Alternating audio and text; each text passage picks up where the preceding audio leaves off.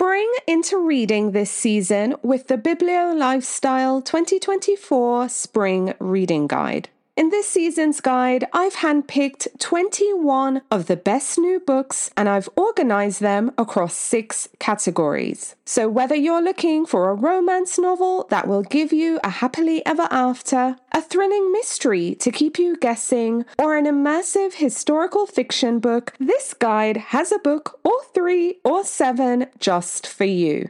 Now, if 21 books sounds like too much for you, there's a minimalist reads list in the guide, which includes a list of six must read books from across genres. But wait, that's not all. The spring reading guide also includes fun recipes, spring activities, and lifestyle tips. So head on over to springreadingguide.com and download your copy of the guide. That's springreadingguide.com and download your free copy of the 2024 Spring Reading Guide. So download your free copy and discover your next favorite book. Happy reading!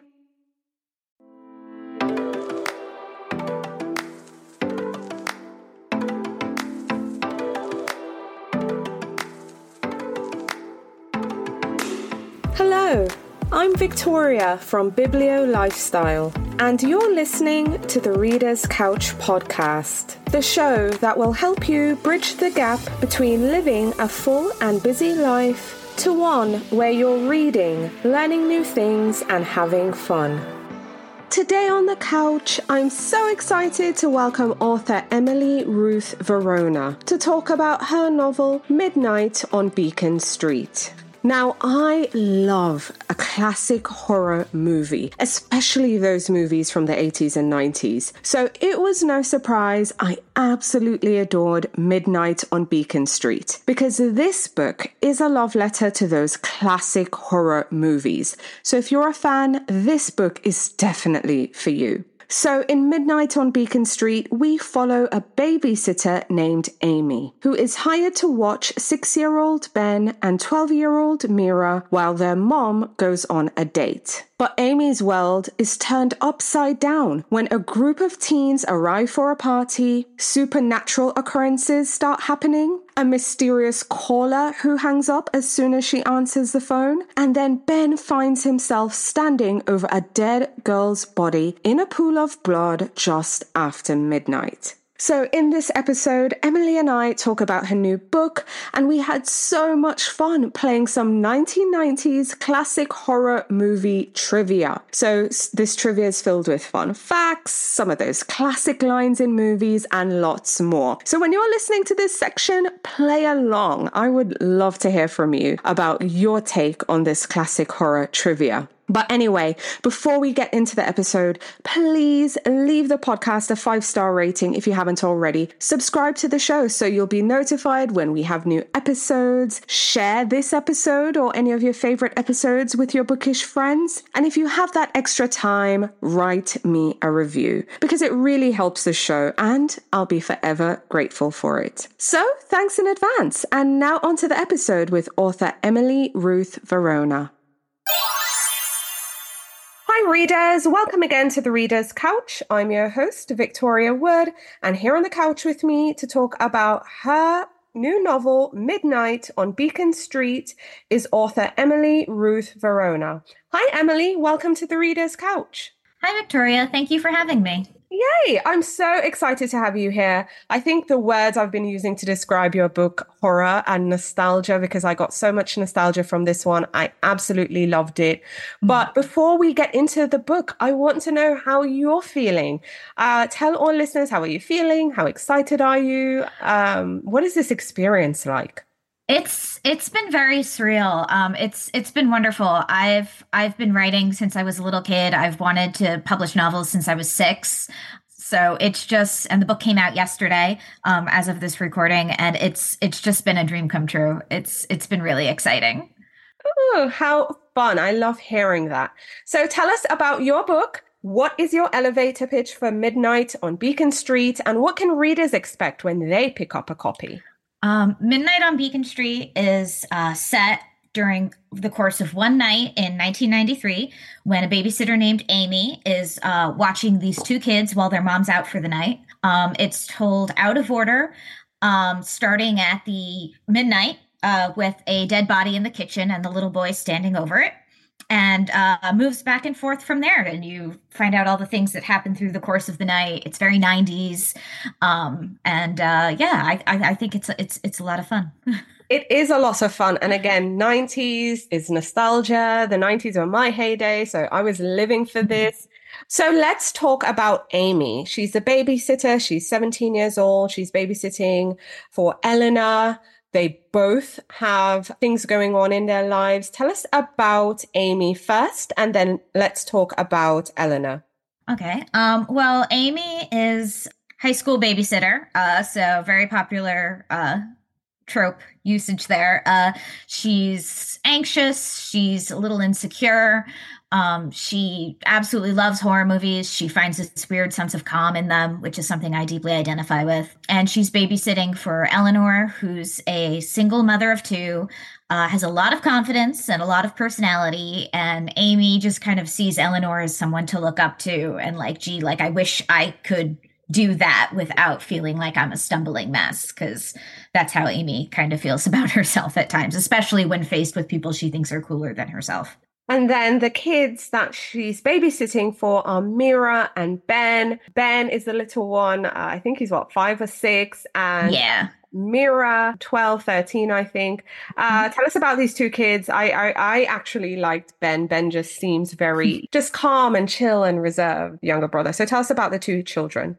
Yeah, um, Ben and, and Mira, they're they're they're really good kids. Um, ben is very shy. Amy sees a lot of herself in Ben. He of kind of has this reserved exterior, and from his point of view chapters, you can tell there's there's a lot going on on the inside, but you know outwardly he kind of you know keeps a lot of thoughts to himself, except for when he's talking to his sister.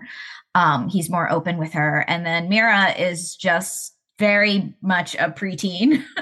um, she she can be a little scary, but her heart's in the right place. And um, even if she pretends that she doesn't care, um, and she's she's just you know going through a lot. Middle school age is just a, a nightmare in general, um, and she's just trying to navigate that. And now stuck with this babysitter she thinks she's too old to have.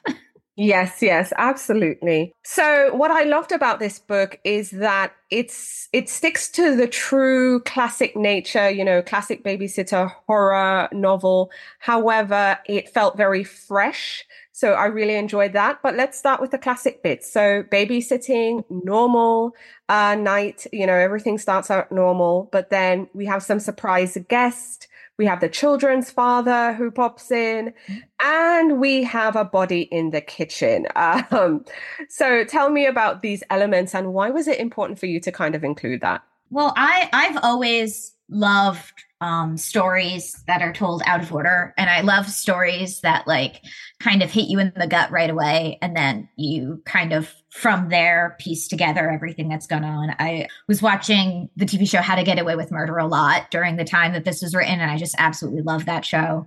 And yeah, in terms of the different things that happen in the house through the course of the night, I was very interested in just kind of looking at all the different facets of the babysitter trope and in relation to you know who the characters are and what's going on and i i I, liked, I very much liked rooting the story in the house, and the house is the home base. The house is the framework for the entire story, and what can, what are the possibilities of what can pop up while they're there. Right, right, absolutely. When you said how to get away with murder, I was like, try to keep in my side. I absolutely loved that show. It was just so so good. I love it so much. I actually, I, I have, I have a picture of Annalise Keating above my desk. Like, I just, I loved it so much. No way. Okay, you are so cool right now. that is so cool. I mean, the whole dynamic with the show, it was just uh, so amazing. And you have a poster, like you're the coolest person ever. that is so awesome. So, um, yes, so you know, some uh, unexpected people show up at the house. Amy, the babysitter, is also plagued by a mysterious caller. Ben, mm-hmm. the the son, uh, who she's babysitting, uh, he sees a ghost and a person stalking the house. And like we said, there's a dead girl um, downstairs on in the kitchen floor. Mm-hmm. I loved all these elements. Mm-hmm. So it had me thinking about those classic 1990s horror movies. So we are going to play a fun game. There's going to be some trivia in mm-hmm. there. And I'm just going to list some rapid fire questions. I'll also do some multiple choice questions. And we're just going to have fun with, again, classic horror trivia. Are you ready? I love it. I love it. Yes. Okay, awesome. So we're going to start with some quick fire questions. What is your favorite horror movie? Scream. What's your favorite horror movie hero? The plucky newspaper lady in the 1930s film Mystery of the Wax Museum. Ooh, okay. I love how specific that was. Who's your favorite horror movie villain now? Oh, that one's really hard. Um I uh Norman Bates. I'd say Norman Bates. Okay, I like that one too. Okay, so now we're going to get into trivia. What do mm-hmm. you think was the highest grossing horror movie of the 1990s? So I'm going to give you options mm-hmm. Scream 2, The Sixth Sense, The Silence of the Lambs, or Misery? Uh, highest grossing? I'm going to guess The Sixth Sense. Yes, you're absolutely right. And it was nominated for Best Picture at the Oscars. Okay, which teen slasher from the 90s was based on a novel? So we have Scream, The Faculty, Urban Legend, I Know What You Did Last Summer. Um, I Know What You Did Last Summer? Yes. Oh. it was a YA book uh, written by Lois Duncan. Okay. The 1999 hit, The Blair Witch Project, took place in the forest of which state? West Virginia, Pennsylvania, Maryland, or New York? Oh, I want to say West Virginia or Maryland. So I'm going to guess Maryland. Maryland's right. Ah. I was actually surprised to find out that this was a budget film. The budget was 35,000 to 60,000. Mm. And it ended yeah. up grossing like over 200 million, which is wild. Mm, yeah. yeah. That's insane. Mm-hmm. Okay. Here's another classic 90s um, movie. In the movie Final Destination, what city were the characters flying to in the start of the film? Paris. Oh, no, you're right. Paris. I didn't even have to give you options. I live. I guess you love that. Oh, film. I forgot there were I forgot there were options. No, you're good. I just got I just got so excited because I love Final Destination. I love that. No, no, no. This is really cool. But yes, it's Paris. Okay. So um, these are some more quick fires. What would you do if you started seeing dead people? Um, I would probably keep it to myself and build like a very methodical, like research based thing as to figuring out why it was happening because I would want to have a lot of things to back me up when I started telling people about it. Yeah, okay, that makes sense. What would you do if all the lights in your house started flickering? Um, I mean, sometimes that happens anyway. There was actually this light post um, at my college that used to always flicker every time I walked by it, which was rather unsettling. Um, so I don't know if I'd really read that much into it, even though I do read into horror tropes a lot. Oof. Okay. Well, I would be scared. What would you do if you found a body downstairs now? I would grab my dog, leave the premises, and then call the police. Yep, that sounds like a plan. What would you do if you woke up in a room surrounded by porcelain dolls? Now, I know some people think that's scary. I would assume I was in an episode of Are You Afraid of the Dark and that my life had taken a devastating turn. Devastating turn. I love it. Okay, what would you do if you were the last survivor of a zombie apocalypse? Oh, well, I, I I probably wouldn't be, but um if I were, I would live remotely in the woods with my dog in this in like a small cabin. awesome. Okay, so there's some famous movie lines, right, uh, from films. So mm-hmm. I'm going to tell you the line, and you're going to tell me what film it's from. So the quote is, "Whatever you do, don't fall asleep." Oh, uh, Nightmare on Elm Street. Yes. Listen to them, children of the night. What music they make. Oh, I know this one. I know it. Um, um, I don't know. I'd rather say I don't know than guess wrong. Okay, it starts with a D. It's a classic. Oh, um, uh, classic novel. Listen to them, children of the night, what music they make. It's Dracula. Oh, Dracula. Yeah. yeah, it makes sense that I didn't know that no, you're good. Okay. I see dead people. Oh, The Sixth Sense. Of course. Okay. Mm-hmm. Congratulations, you are still alive. Most people are so ungrateful to be alive, but not you, not anymore. Oh, I know that. Uh... It's a movie. It has three letters in the name. Very popular. And you have part one, part two, I think part three, a whole bunch of. Saw? Parts. Yes. ah. Okay. Last one. Oh, you got a letter? I got run over. Helen gets her hair chopped off and Julie gets a body in her trunk. And you get a letter? That's balanced. Um, Jawbreakers? I know what you did last summer. Oh, I know what you did last summer. Oh, that's right. The hair. Oh, I remember it. yeah, yeah. that that that section was a bit tough. So um, I give you kudos for participating. Uh, but thanks for playing the game. Oh, you are you are most welcome. That was a blast. I love that. I I, I wish I wish all interviews were just asking me about movies. I'm telling you, the thing with this novel, I really got those classic horror vibes, but again, it was so fresh and it it just really took me back to um, Halloween. I was trying to think of some Halloween trivia that wasn't too uh, ridiculous, but I loved Halloween, mm-hmm. um, and I was really thinking of that. I was thinking of Scream. Scream was also amazing. Um, so mm-hmm. yeah, I, I was living for this novel. Uh, but on that note, let's get into your writing life. Tell me about the backstory for this novel. Where did the idea come from? What was your inspiration? What made you decide to write Midnight on Beacon Street? It, I mean, it's been it's been a long time coming. I started it like seven ish years ago, um, when I was a nanny for my nieces, and um, at the time, I, I I had always wanted to write story that took place over the course of like a single period of time. When I was in uh, college, I uh, majored in creative writing and cinema studies, and I wrote my thesis on um, like single setting um, films. So like movies like uh, Rope or um, like there's uh this uh Richard Linklater movie called Interview where the entire movie takes place over the course of like in real so to speak real time like in one setting because I, I find the like just the con- constricted nature of that really fascinating. Um, and so I wanted to write a story like that. And I love things like How to Get Away with Murder and Memento. And I uh, I wanted to write so I wanted to write something out of order. And I've just always really loved the babysitter trope. I think it's so classic. Yes, it's very very classic indeed for sure. I I love the babysitter trope. So now that you've written the book, right? I know it's out there in the world. It's early days yet, but you've been seeing some thought from readers out there. Looking back at your experience as a writer, um, how, how do you feel now that the book is available? I feel at peace in a very, very weird way.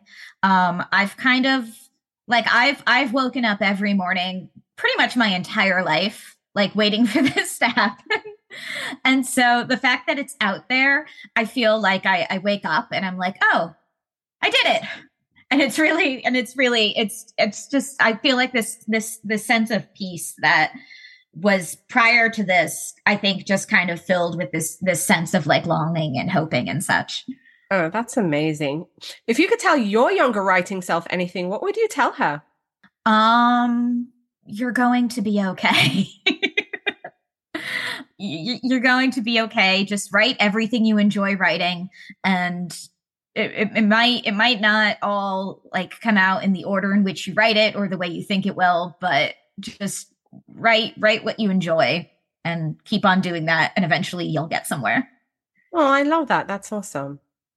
So now that Midnight on Beacon Street is out there, are you working on any other projects, any other books? What can you tell us? Um, well, I have a finished manuscript that I can't really talk about right now, um, mm-hmm. that I'm very excited about. And I'm uh, also finished a uh, poetry collection that I have out on submission that's like related to horror and my love of Emily Dickinson. And it's kind of strange and delightful. Um, and I'm currently working on a contemporary uh, mystery novel that's very much like a, a whodunit, and um, it it has to do with some people and who they used to know from their childhood and high school and such and now they're in their 30s and um, i'm just i i started it a long time ago and then i kind of shelved it and i've been revisiting it lately and i'm having a lot of fun with it Oh, that's really exciting. Well, at least we know we have books to look forward to, even though you mm-hmm. can't talk about it too much. So that's fine. Okay, let's get into your reading life because, again, mm-hmm. even though we're here to talk about your book, Midnight on Beacon Street, we want to know what our authors are reading. So, share with our mm-hmm. listeners the last book or books you finished reading that you'd now recommend. Um, yes. Well, I I just finished reading um Hollow Girls by Jessica Drake Thomas. Um, and it doesn't come out until March, uh, this March, but it's really, really, really, really good. Um, and then in terms of books, I um just finished that are out in the world. Um, I've I've really found uh Looking Glass Sound by Catriona Ward really interesting. And I just read The Writing Retreat by Julia Bartz, which I had been really excited to to read. And I just finished that one the other day, and that was a lot of fun. Ooh, how fun. What would you say was your favorite childhood book or books when you were growing up? Um, as a kid, my favorite books were uh, A Little Princess by Frances Hodgson Burnett and uh, Number of the Stars by Lois Lowry. Mm, what What are your go to genres? Um, this is going to be weird. So my go to genres are like mystery, horror, and historical fiction. yeah. I read I read a lot of the Dear America books growing up and it made like a huge impression. I love historical fiction. Oh, that's awesome. I love hearing that. Mm. And what books are you looking forward to reading in the year ahead? Oh, um, there are there are a number of them. Uh, I just got uh this Wretched Valley by Jenny Kiefer, and I'm really excited to read that. And then um, books coming out this year that I'm super excited about are Beneath the Poet's House by Christa Carmen, uh, A Botanical Daughter by Noah Medlock. I was a teenage slasher by Stephen Graham Jones, and This Skin Was Once Mine and Other Disturbances by Aaron LaRocca. Wow, that sounds like you have a really big TBR, just like most of us readers. But like us readers, you know, we love reading books, but sometimes we have a few struggles here and there. Mm-hmm. We sometimes fall into reading slumps. Sometimes mm-hmm. people are trying to find more time to read. So share with our listeners things that have worked for you when one, you're going through a reading slump, but also two, any tips you have to help uh, people find more time to read. Um, reading slumps, I'd say uh, find out what writers you enjoy are reading. Um, especially with social media and stuff you can often you know find out like what writer, uh, writers who really resonate with you have been reading or excited about and i find that's often a good way to find uh, new books. Uh, i would say also looking at um, some some indie presses is always uh, new releases is always a really good idea because you they might not be getting as much press but you can really find some wonderful books that way and then in terms of not having time to read, I don't know what to say because I often I, I feel like it's it's a never ending battle to find time to read and then reading when you're supposed to be doing other things.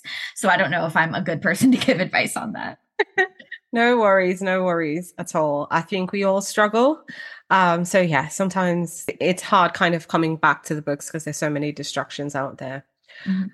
But in addition to loving books and reading and authors and all that good stuff, we also love our indie bookstores. So share with our mm-hmm. listeners some of your favorite local or indies you've discovered on your travels.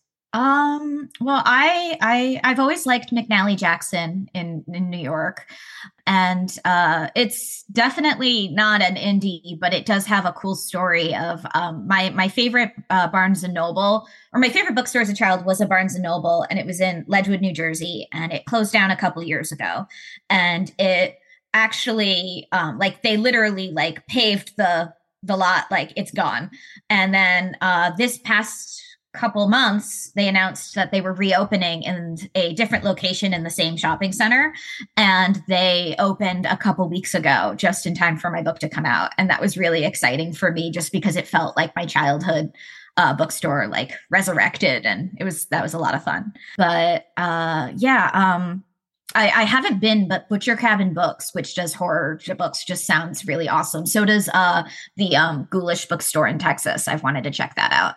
Amazing. That sounds awesome.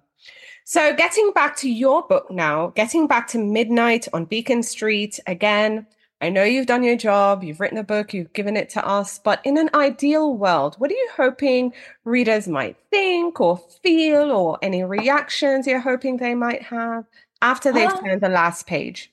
Um, I just uh, I've gotten I've gotten some reader feedback of people just feeling like you know they've read something very moving and they really connected with the characters and that's that's kind of like the dream. Uh, that's that's what I want people to get from reading anything I've written is to just kind of see something in the book that they might uh, feel like they don't see a lot or might really identify with, and just have it have the story and the characters and especially the the nostalgic 90s really resonate. Yeah, that's that's, that's what I want to see.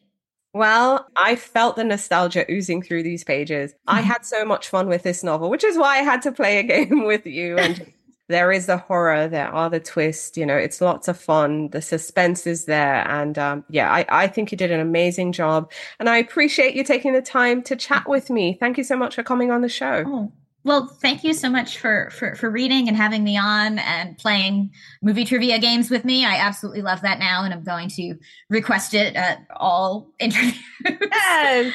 um, but yeah, no, this was so much fun. Thank you so much. Yay. Thank you so much for listening to the Reader's Couch podcast. Please subscribe to the show, share it with a friend, and take a few seconds to leave a rating and review. Until next time, stay lounging, stay reading, and whenever you're in doubt, go straight to your local bookstore or library.